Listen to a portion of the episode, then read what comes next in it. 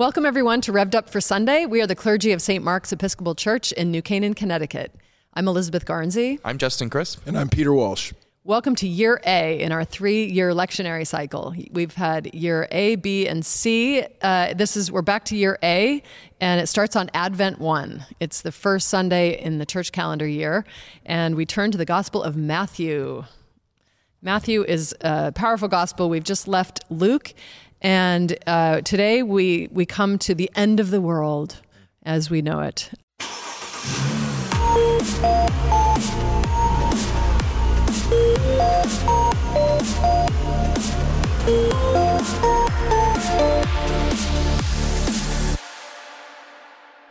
Matthew 24, 36 to 44. Jesus said to the disciples, But about that day and hour no one knows, neither the angels of heaven nor the Son, but only the Father. For as the days of Noah were, so will be the coming of the Son of Man. For as in those days before the flood, they were eating and drinking, marrying and giving in marriage, until the day Noah entered the ark, and they knew nothing until the flood came and swept them all away. So too will be the coming of the Son of Man. Then two will be in the field, one will be taken and one will be left. Two women will be grinding meal together, one will be taken and one will be left. Keep awake, therefore, for you do not know on what day your Lord is coming. But understand this if the owner of the house had known in what part of the night the thief was coming, he would have stayed awake and would not have let his house be broken into. Therefore, you also must be ready, for the Son of Man is coming at an unexpected hour. It's the end of the world and the beginning of the church year. Mm-hmm. Mm-hmm. And for better or worse, it's beginning to look a lot like Christmas. I mean, what a wild juxtaposition of, of images mm-hmm. um, and uh, ideas. Mm-hmm. Um, and there is a wild juxtaposition of uh, ideas here. Uh, we were discussing last week about um, how God can be. I was discussing last week how God could um, be revealed under God's opposite. Um, God could work, in the words of Martin Luther, sub contrario. Um, and we were, you know, talking about the fact that God wins by losing. God um, uh, you know, God's uh, kingship, God's sovereignty is revealed in the king who's on the cross, the one who's being executed as um, as a criminal, even though they're innocent, and so on. I um, that's the way this passage feels a little bit to me because it's like the coming of God into the world is going to be like a flood, and it's going to be like a thief breaking into your house. Mm. Um, yeah, I mean, I understand that Jesus is using this language um, in and he's participating in an apocalyptic genre, um, and that the language here is not necessarily one to one. You know, this is how it's going to work. God is going to come like a thief in the night, etc. I take it that Jesus is trying to commend some kind of vigilance, right?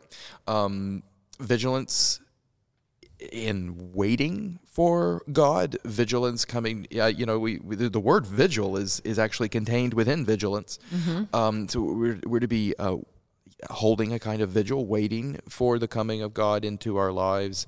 Um, but I do have to say, the imagery on the face of it just stresses me out. I'm like, uh oh, did I check the box to make sure I got flood insurance in addition to, um, you know, in addition to my um, uh, renter's insurance policy or whatever?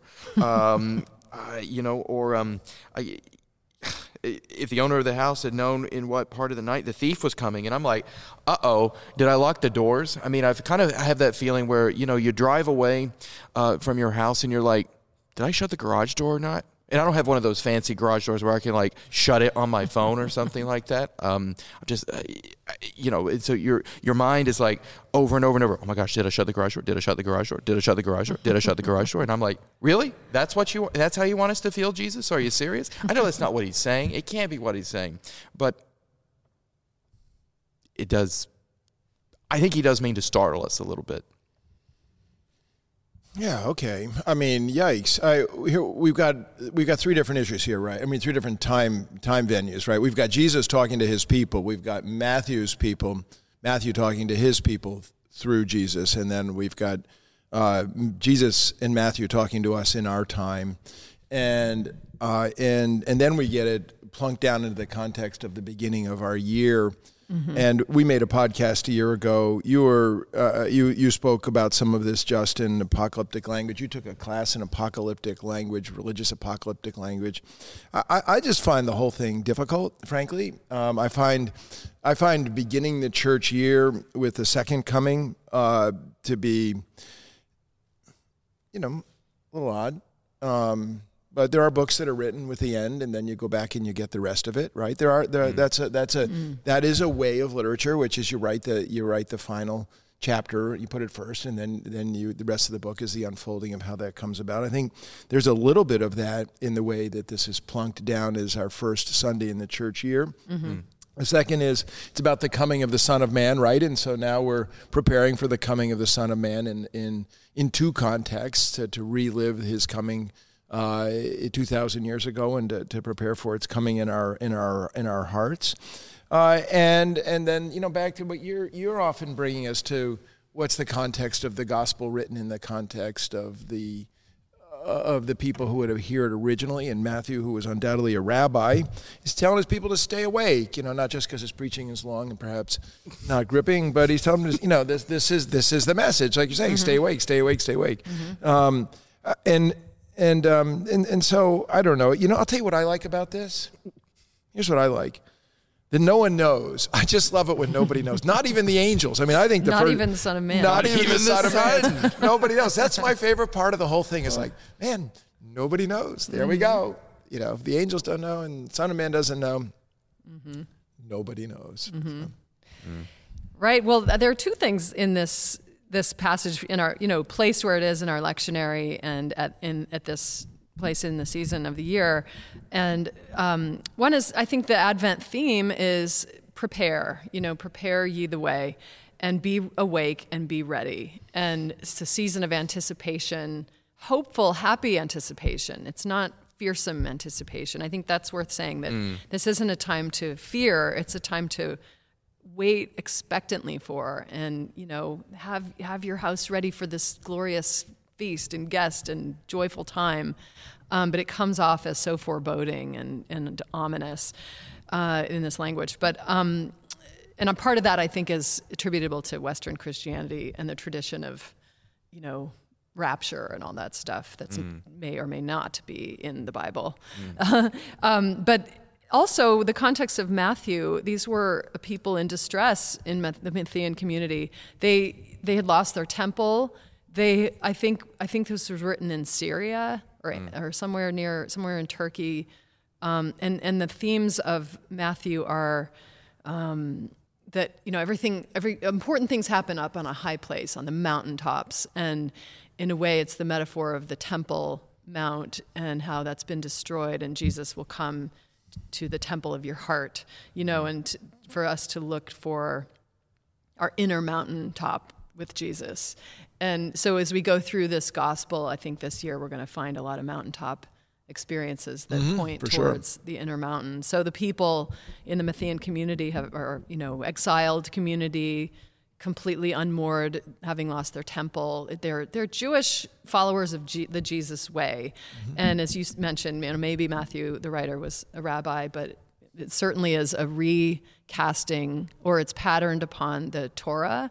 Mm. And Matthew has these, you know, five um, sort of sections, and um, so there there are a lot of themes that are very appropriate to a Jewish understanding of of God but through the light of Jesus having come, through the lens of Jesus as Messiah. Mm. So it's it's like a lot of re reinterpretation of of the the Jewish scriptures and the fulfillment of them in Jesus.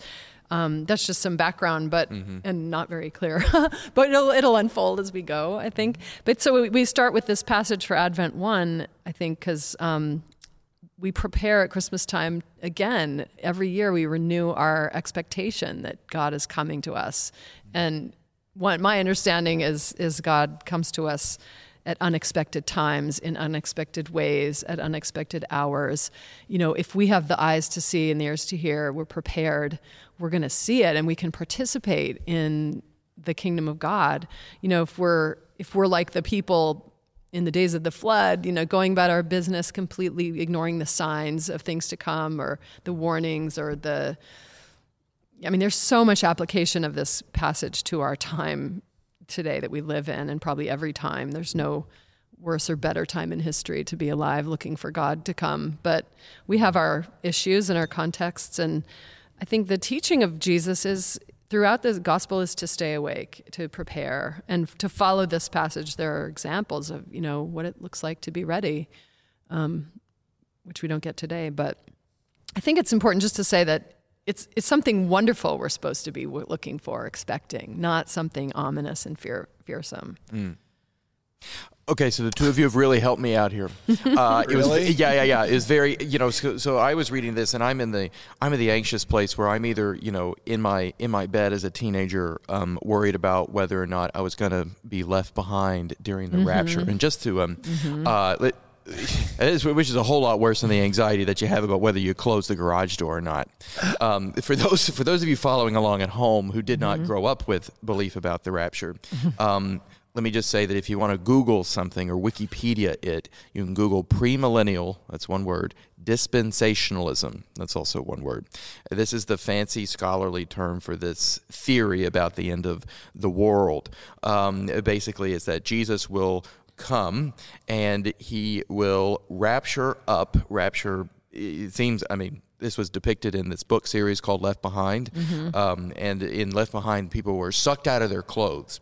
Uh, they met Jesus in the sky, and um, and then he ushered, he whisked them away to heaven, um, these true believers, and then left everybody else.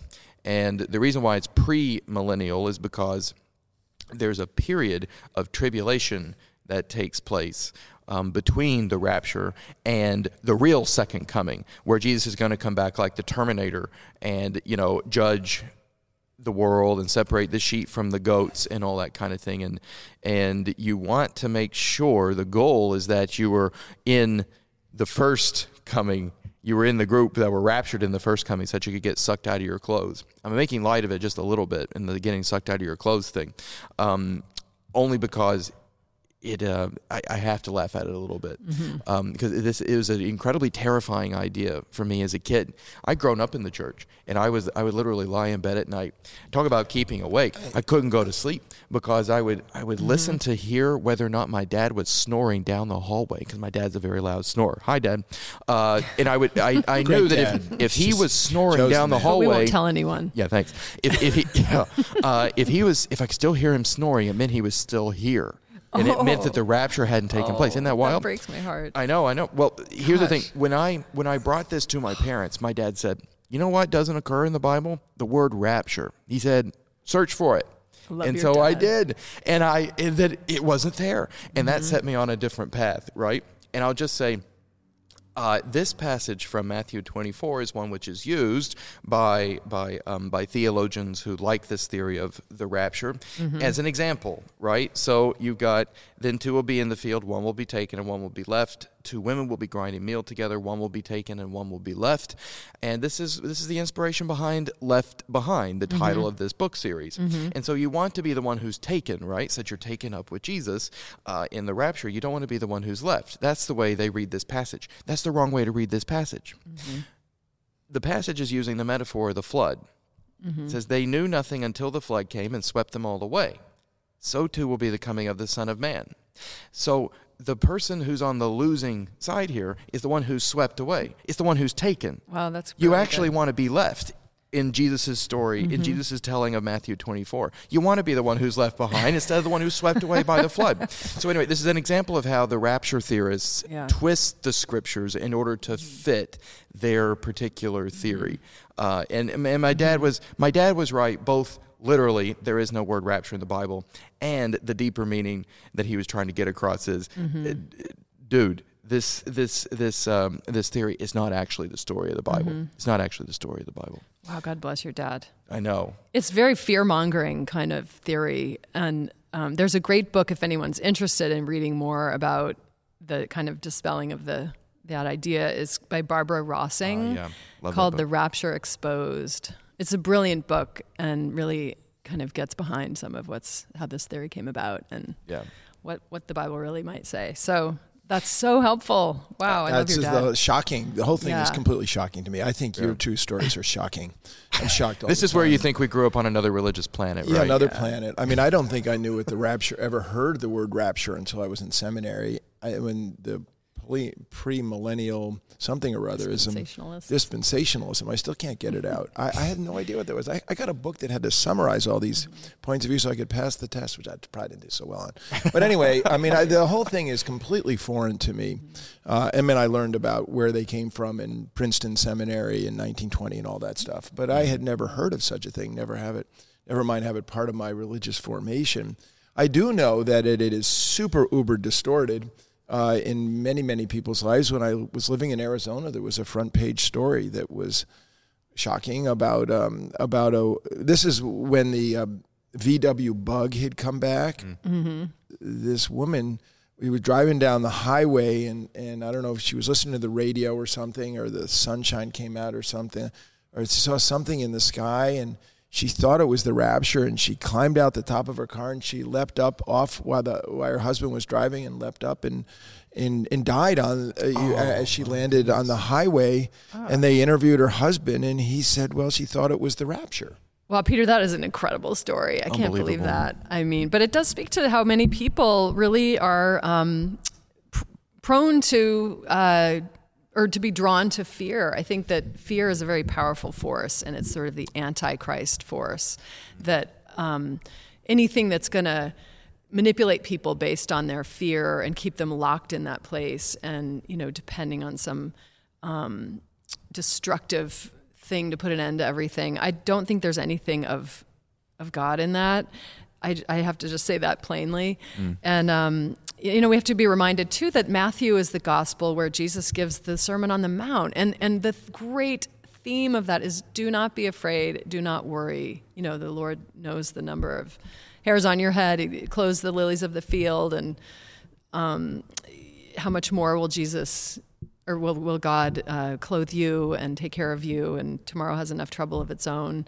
You know, it's it's a very pacifying, um, peaceful message that Jesus gives, but it doesn't exclude the need for us to keep awake and be ready to for opportunities to recognize God in our midst and um, to participate in the kingdom of God because it's that's the other message in Matthew is the kingdom of God is is very near. It is here. It is like you move in, you know. And I think one of the reasons we begin Advent every year with a sort of apocalyptic passage passage is that was the message of John the Baptist. You know, repent, repent. The way the one is coming who's greater than I, and um, so you know it sets us up to hear the voice of John the Baptist in Advent too, and it's it's sort of the the peek behind the curtain of what's coming, you know, um, and it sets us up to wake up and have our you know kick off our season with simplifying our lives and clearing away the distractions and the things in our way that might block us from recognizing God coming into the world. I think that's exactly right. I don't think that the vigilance which Jesus is commending here has anything to do with that anxious fear that I felt when I was lying in my bed worried about whether I was going to be left behind. I don't think it was fear. Um, I don't think this vigilance is fear. Um, I completely agree with you. The Sermon on the Mount, uh, you're right. The message is don't be afraid. Um, the message of um, oh, but there's a, there's this line in the first epistle of John: "Perfect love casts out fear." Um, and I just think that that's Jesus' watchword here. I think he's talking about um, this vigilance that he's committing, this keeping awake. It's about being ready. You know, the thing about the, the reason why he appeals to the flood image and to the thief image is that these are two things that people were unprepared for, right? And he's trying to commend preparation. I don't think he's. I, I said I started at the beginning to say I think he does mean to startle us, and he probably does mean to startle us a little bit, right? For sure. But it's to startle us into preparation and vigilance to God, not hypervigilance to just anything at all. I mean, hypervigilance is another name for an anxiety disorder. Mm-hmm. I mean, if you're hyper, that's what anxiety is. It's hyper, hyper, hyper vigilance. Mm-hmm. Um, you can't actually live that way. It's not actually healthy. Vigilance to God, I think, is being is preparing oneself for the coming of God into your life and into our world, which I think is happening all of the time. Um, the Catholic theologian Hans Urs von Balthasar says that God's presence in the world has the form of Advent. That is to say, it, God's presence in the world is not static and unchanging, as though um, God is already here all of the time in exactly the same quality and quantity it's rather that God is here, but there's always more of God to be had and always more of God to come. Mm-hmm. And so our preparation, I think, is in, always in the spirit of that really incredibly ancient prayer of Christians Come, Lord Jesus, come, Maranatha, come, Lord Jesus. Um, and I, I think that is one of the ways that I'm, I'm trying to um, think about the spirit of this Advent, right? To, um, to pray, Come, Lord Jesus, into whatever part of my life I need a little bit more of Him, mm-hmm. right? Um, and, and who among us doesn't need just a little bit more Jesus um, this year, every year, and so on? Uh, but uh, uh, speaking Maranatha out loud, Peter, I have to think of you in the way that this prayer is very important to you. Um, and I, I, wonder if you if you could share a word with the podcast at home about what the prayer means to you and what the prayer means to our congregation. Yeah, I'll be very. I'll try to be very brief and not take three or four hours on that. Um, Maranatha is the the last prayer uh, in the New Testament. Uh, last uh, "Come, Come, Lord."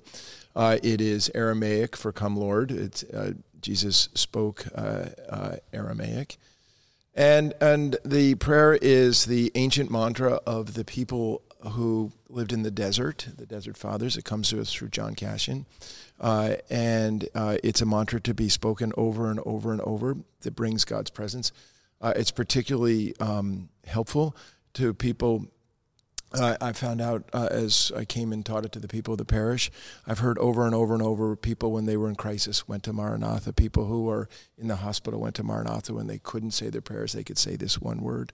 Uh, and, uh, you know, I'm like a whole host of people in the world who are completely dedicated to this word. I started today with this word. I pray at the length of my backbone every morning before I get out of bed. Uh, and it is, it, is, it is a great comfort. It's a great presence of God. Uh, and when you meditate, you just keep coming back to that one word, uh, Maranatha. And um, much to say, but um, it is it's the Maranatha season. It mm. is the Maranatha season. Yeah, that's one of the great gifts of our church. I think are these seasons that focus our attention on one aspect of the Christian practice and life, and one is to to stay steady in prayer and be expectant. Mm. And I think that's one of our focuses of Advent is to, to be be present and awake and aware and looking and mm. expecting hope to arrive, and it will. And you know, there's a little advent in every day throughout the year, but I love these seasons that, that really, you know, extra focus our, our attention in this way. And that's what gives us practices to carry throughout the year. So it's not over when Advent's over. Mm-hmm. It's not over when Christmas comes, but, you know, we continue to keep awake. So, wow, thank you so much for this incredible conversation. Uh, thank you for watching, and we wish you a blessed and peaceful Advent of hope and expectation, and we'll see you in church.